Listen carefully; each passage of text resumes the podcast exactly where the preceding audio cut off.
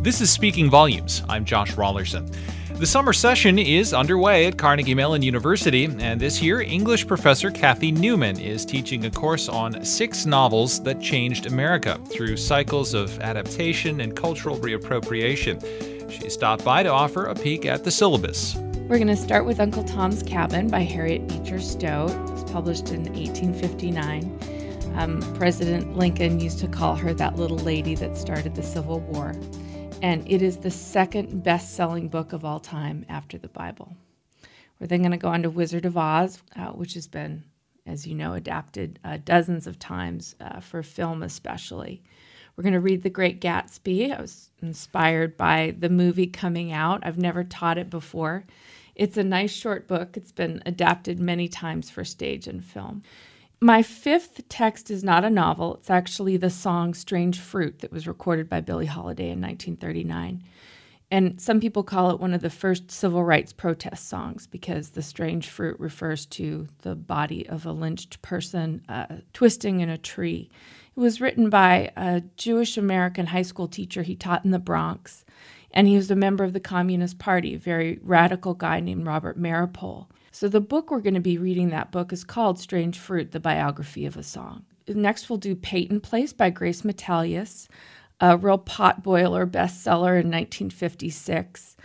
Um, scandalous storylines, uh, incest, drunkenness, violence set in what looks on the surface of it like a very sleepy small town.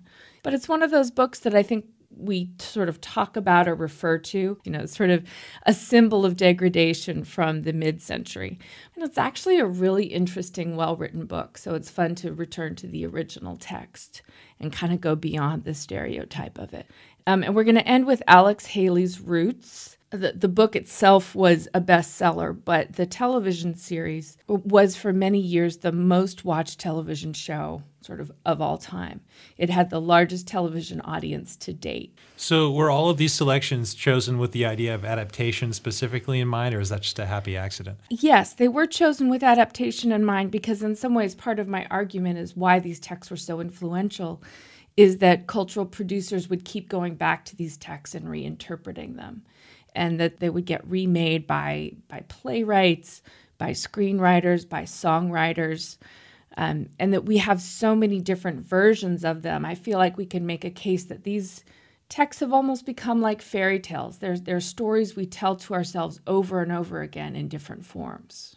The other major theme I hear in that list is race. Definitely. I, I think race is sort of one of the big American questions, one of the big American problems.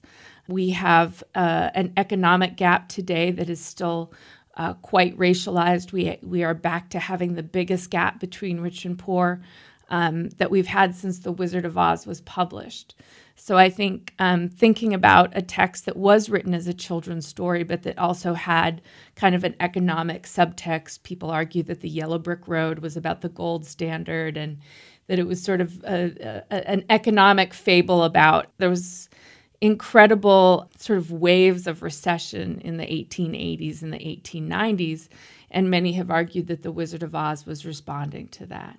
I wonder if The Wizard of Oz in that context is supposed to come off as some kind of a utopia, or I mean, is this just a satirical treatment? I think that's a good question. Part of the problem with The Wizard of Oz is that even though the first book itself was influential, the movie has probably shaped our imagination about it more than anything else. And, and is arguably much more so a depression text, a text about that period. Absolutely. And so I do think there was a way in which Emerald City looks like a kind of utopian 30s. Um, it's got a kind of modern Gothic mm-hmm. architecture.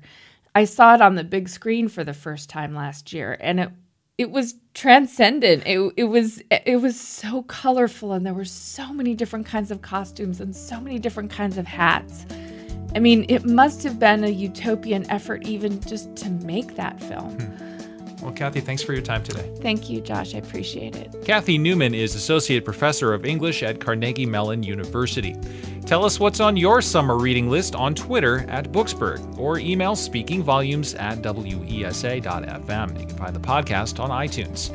Speaking Volumes on 90.5 WESA is supported by the Community College of Allegheny County. Thanks for listening.